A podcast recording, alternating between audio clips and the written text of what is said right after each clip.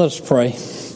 Lord, uh, we ask that you would help us to avoid uh, being like the man in James who looks at himself in a mirror and immediately going away, forgets what he looks like. Help us to look intently into your word. Give us ears to, to hear, eyes to see, hearts um, that are eager to believe and obey, and wills that put your word into practice. We ask this in Jesus' name. Amen. In the Holland household, we have two uh, one year old dogs. They are miniature schnauzers. I walk into the room and they start wildly jumping up and down. Even if I go outside for 20 minutes and come back, and they haven't seen me for the for just such a short period of time. I walk back in and they're so excited to see me. And I bend down to pet them, and their stubbly little tails are just wagging as fast as they can. Uh, they're jockeying for position to see who can get the most of my attention. And the way they act, they must be thinking to themselves, He's the greatest guy in the world. He must be the master of the universe. Well, we also have a cat, my daughter's cat. And on those occasions that she consents to let me pet her, she shuts her eyes as if to think to herself, I must be the master of the universe. And I'm glad that that man has bent down to uh, rub my head. Um, you know, we like to profess that our salvation is by grace alone, but truth be told, there is a perverse human tendency to, to uh, think more like the cat than like the dogs. Um, we become Christians and we are so undone by our sins that we are naturally very humble. We understand that we are saved by God's mercy alone. And so, uh, early on in our Christian walk, we're more like uh, the dogs. God was everything to us, and we reflexively jumped uh, and bounded at every chance to worship God and give Him glory. But as time goes by, as I mentioned a couple of weeks ago, a subtle unbelief begins to grow as we start to confuse uh, the power of the Holy Spirit with our own abilities, and we begin to take the grace of God for granted. Uh, because the Holy Spirit is at work in us, we begin to make positive changes in our life, but those changes can unwittingly become a source of sinful pride. We may not think that uh, we must be the master of the universe, but we silently imagine that we must be pretty good. A variation of this trip toward Pridesville must have overtaken the disciples here in Luke chapter 9. The events of Luke chapter 9 must have been a real exciting time for the disciples. Remember, Luke chapter 9 starts off Jesus sent them out on this preaching tour throughout Galilee.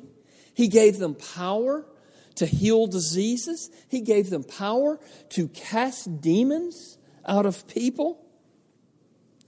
Uh, and then, soon as they returned from their preaching tour, the crowds gathered and Jesus had his disciples distribute five loaves of bread and two fish. And those five loaves and two fish fed 5,000 people. Even though Jesus was the one who did the miracle, the disciples are distributing the bread. The people, this great crowd, is seeing these 12 disciples as Jesus' close companions such, such ministry successes can easily cause one to begin to grow a very healthy ego. And it would seem that all the disciples were suffering from such an inflated ego. But then a couple of things happened that caused the egos within the group to begin bumping into each other. First of all, remember, we've been in, in Luke chapter 9 a while. You may have to think back in your memory banks a little bit. Jesus invited only three of the disciples up the mountain to go witness the transfiguration. Peter, James, and John went with Jesus up the mountain. The other disciples stayed behind down the mountain. Uh, and then the nine who stayed behind, there was a demon possessed boy. And they tried to cast a demon out of this boy, and they were unsuccessful. So, this failure, I think, coupled with um, jealousy towards Peter and John and James, must have sparked an unhealthy discussion uh, that caused them then to start arguing among themselves as to which of them was the greatest. Now, Jesus knew what they were arguing about. In Mark's account, um, it says that Jesus asked them what they were talking about. And it says that they kept silent. They nurtured uh, their pride, even though they knew it was shameful. And so when Jesus asked them, they shut their mouths. And instead of just sharply rebuking them, Jesus took a child and he put the child by his side and he said to his disciples, Whoever receives this child in my name receives me, and whoever receives me receives him who sent me. For he who is least among you all is the one who is great. In Jewish culture, children were loved and cherished, but uh, they were also the smallest and, and least uh, powerful uh, individuals in all the society. And so the religious, uh, the Jewish religious leaders even wrote in the Talmud some, some of their uh, religious writings about life and how they were to, to worship God. Um, and these were not biblical writings. In fact, Jesus rebuked them for many of the things they, they wrote and believed um, in the Talmud. But um, these, these Jewish leaders, these Jewish religious leaders, uh, regarded spending time with children to be a waste of time.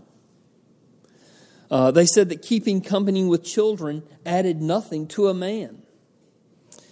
And so we see this, this attitude in the disciples when we, if we were to look ahead to Luke 18, uh, when people were bringing their children to the disciples, uh, or to Jesus for him to lay hands on them and bless them. The disciples were turning them away. Jesus doesn't have time for that.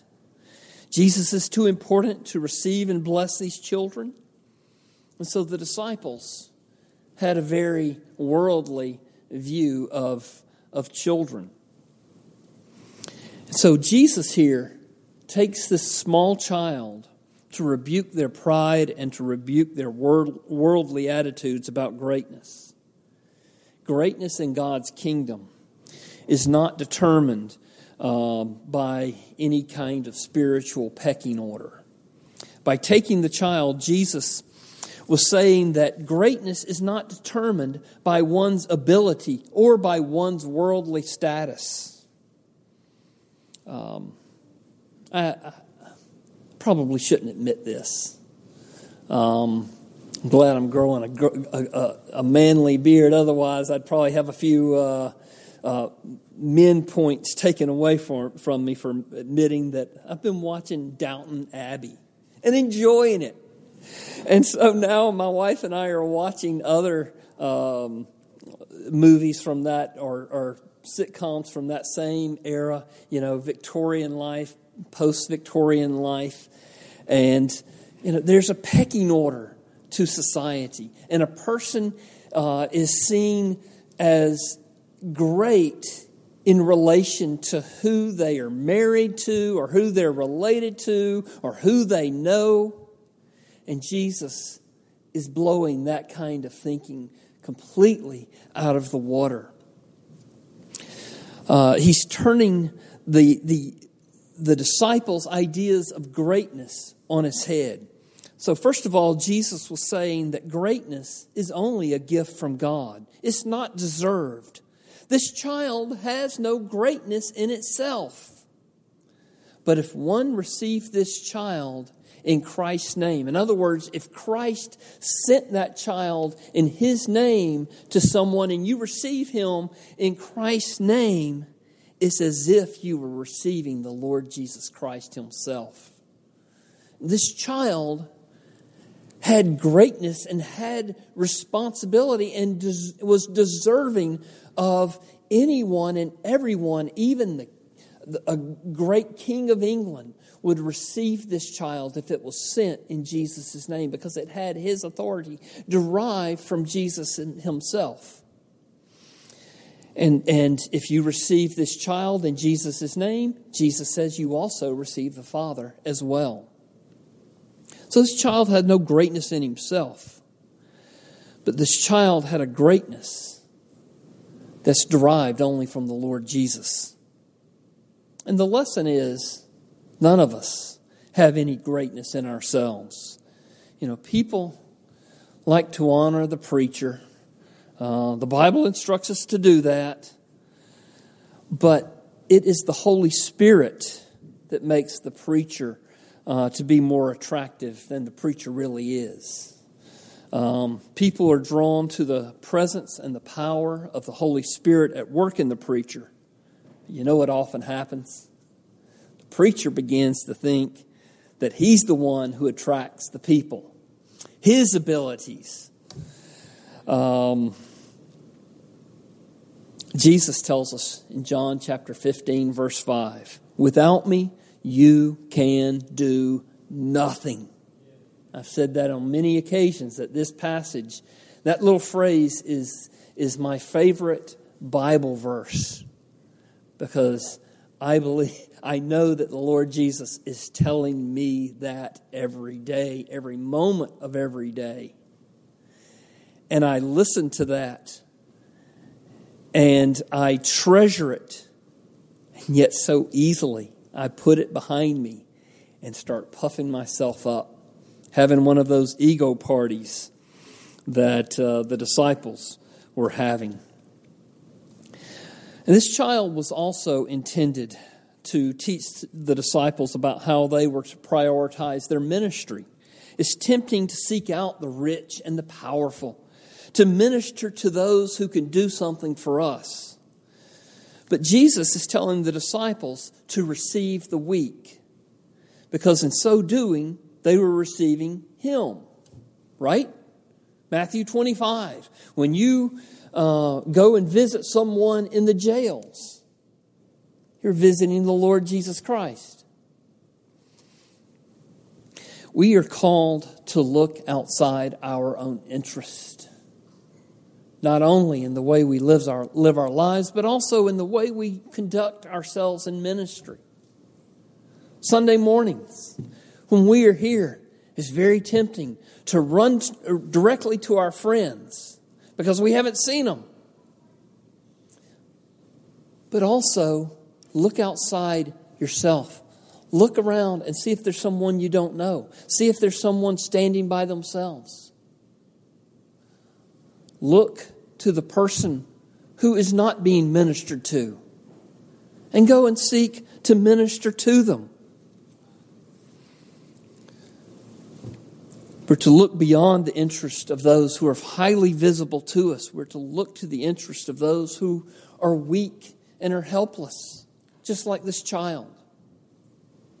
When Jesus says, uh, For he who is least among you uh, among you all is the one who is great. I believe that he's not just talking about personal humility, but I think he's also talking about humble service. You know, again, I'm the preacher. I'm out front. You know, everybody sees me. I put the West in Westminster, right? But there are those who are working behind the scenes, Meals on Wheels, working in the nursery, working in the, the women's ministry, doing things that, that nobody else sees. And Jesus is saying, when you are involved in that humble ministry, that qualifies you for greatness in Christ's kingdom. Jimbo's out there among the poorest in our communities. He's over in Polk County three times a week down in uh, south southeast Polk County, down in the jail, uh, ministering tirelessly out of view of our congregation. And Jesus is saying those that are engaged in, the, in that kind of humble service are, the, are, are the great ones among us. I think Jesus is also teaching about the relationship that he loves to have with children. Jesus loves the little children, doesn't he? Children, Jesus brought that child and brought him to his side. I want to tell you, children, there's no better place to be than to be close beside Jesus. Jesus is teaching another lesson as well, although it would not become clear to the disciples until much later.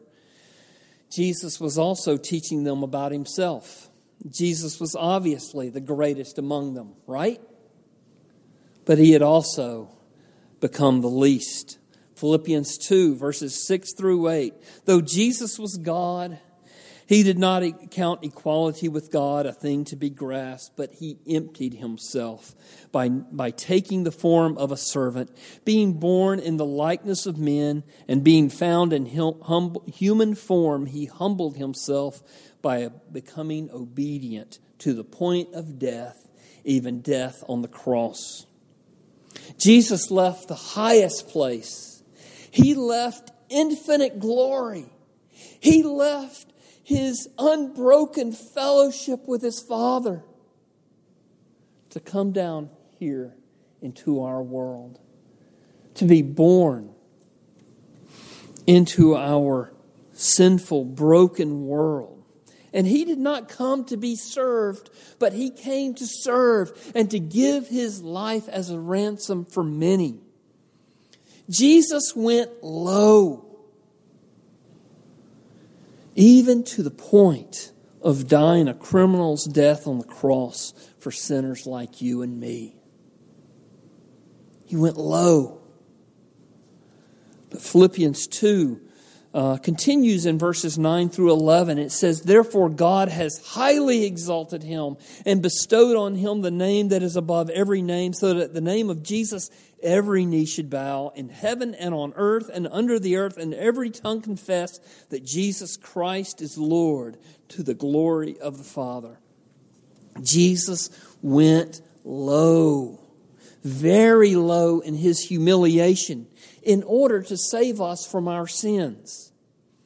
Somebody likened Jesus' uh, self humiliation to the uh, final groaning clicks of the gears um, on, on a catapult as the gears are ratcheted down, down, down, ever tighter. It creates an explosive tension and Christ went down, down, down. And the, the explosive tension was palpable. And when the gear was tripped, Christ was launched into an indescribable exaltation. Uh, in Philippians 2, it literally says that God hyper exalted Jesus, He super exalted Him and gave him the name that is above every name.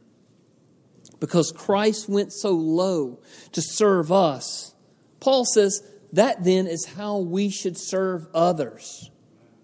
Christ went low,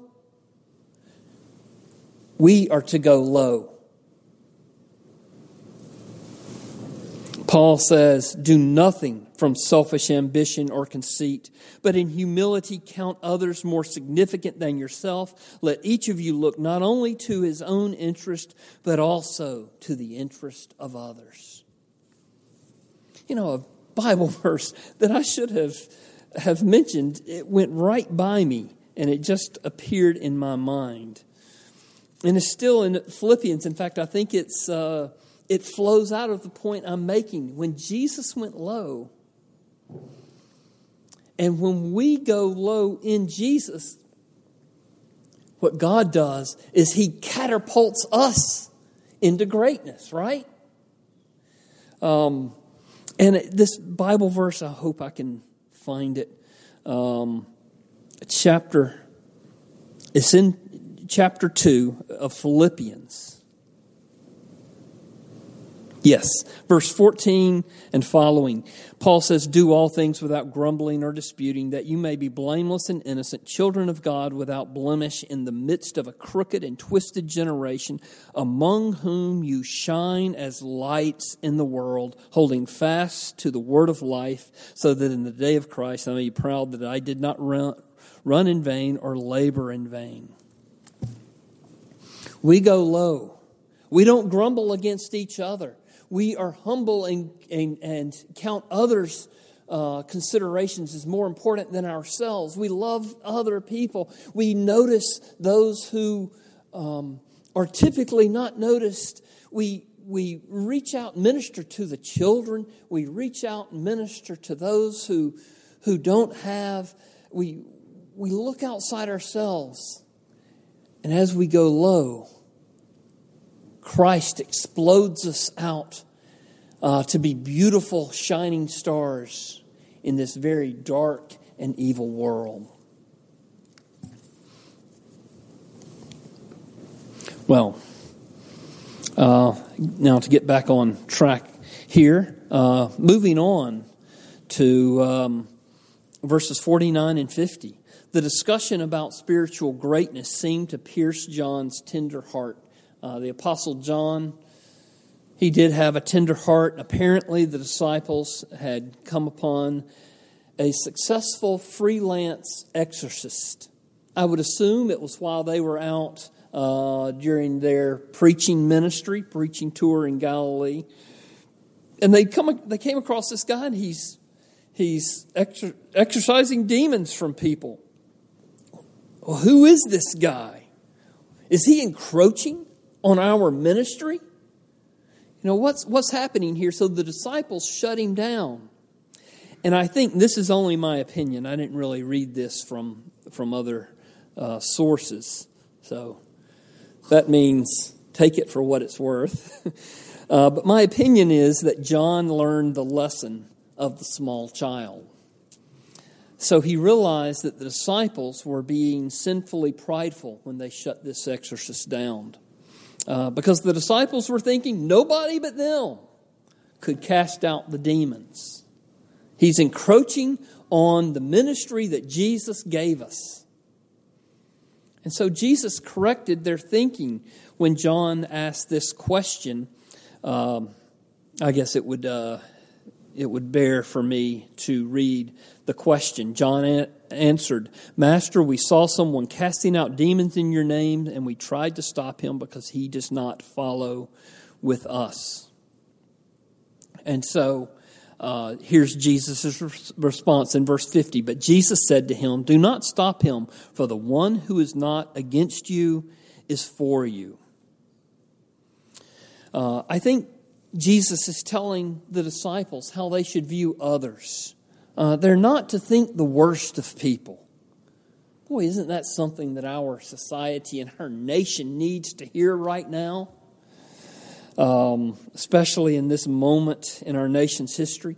Jesus is telling his disciples to treat others with magnanimity, uh, to look at their motives with generosity. In other words, believe the best about people. I think I read something about that in 1 Corinthians 13 in the love chapter. Love does not um, look to accuse. So Jesus, I think, is telling the disciples don't be narrow minded, don't be eager to judge. Jesus is not talking about heretics and the unfaithful. I think he's talking about those who are faithful but differ on the non essentials. Um, we should not see our fellow churches in the Brandon area as rivals if they are opposing sin and preaching the gospel and seeking God's kingdom. Every church in our area has a ministry, frankly, that we don't have by definition. um, and they are reaching people that we are not reaching or not able to reach. And Jesus, I think, is saying we must want them to flourish and to succeed. As a Presbyterian pastor, I honestly believe that Presbyterian theology is the closest thing to biblical teaching. Uh, but every church believes that they are doing what is right and best, right? Otherwise, uh, if if they didn't believe they were doing what is right and best, they'd change their practice to uh, do what they think is right and best. There's always going to be mavericks in God's kingdom. Apollo was out there preaching the gospel on his own before Priscilla and Aquila met him and, uh, and helped steer him in the right direction. Uh, while Paul was in Rome, it was reported to him that there were rival preachers out there who were seizing the opportunity to preach uh, and gather a following, following while Paul was locked up. You know, horrible as they tell Paul. But what Paul responded was, What then? Only that in every way, whether in pretense or in truth, Christ is proclaimed, and in that I rejoice. Remember Numbers chapter 11. This will come up um, when we finally get to Luke chapter 10. Um, uh, there were a couple of, of uh, elders back in the uh, in the back in the camp who were prophesying, and uh, Joshua ran up. Moses, Moses, there are two uh, uh, elders prophesying, and Moses said, "I wish that all God's people were prophets." Or, or what about Jonathan? Jonathan was naturally in line to be in the succession to be king. And instead, he did everything he could to see David become the king. And we could go on and on. John the Baptist, I must decrease that Jesus may increase. All these examples of generosity in judgment. Our nation needs the church right now more than ever.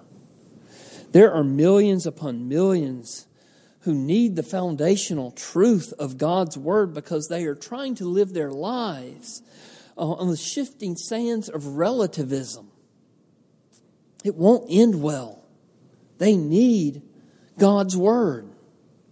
Our nation needs the love of Christ that teaches us that the least are great in God's kingdom. Our nation needs the generosity of judgment that tries to see the best in others rather than tearing each other down. Our nation needs the community of the redeemed where we are called to count uh, one another as more important than ourselves. Our nation needs the Lord Jesus Christ. Our nation needs the gospel. Christ is our only hope. Let's pray together. Oh Lord God, we thank you for this rebuke to the disciples. Lord, we feel the sting ourselves because we are all too quick to trust in our abilities, to make ourselves out to be better than we are, to take our eyes off of Jesus and to take his grace for granted. Oh Lord, I pray that you would Make us as a congregation and all the congregations that love Jesus here in Brandon, in our nation, and around the world. Make us strong in the proclamation of Jesus Christ. Make us strong in our trust in Him. Make us to be a light shining on a hill because our nation and our world needs Jesus so badly. We pray this in His name. Amen.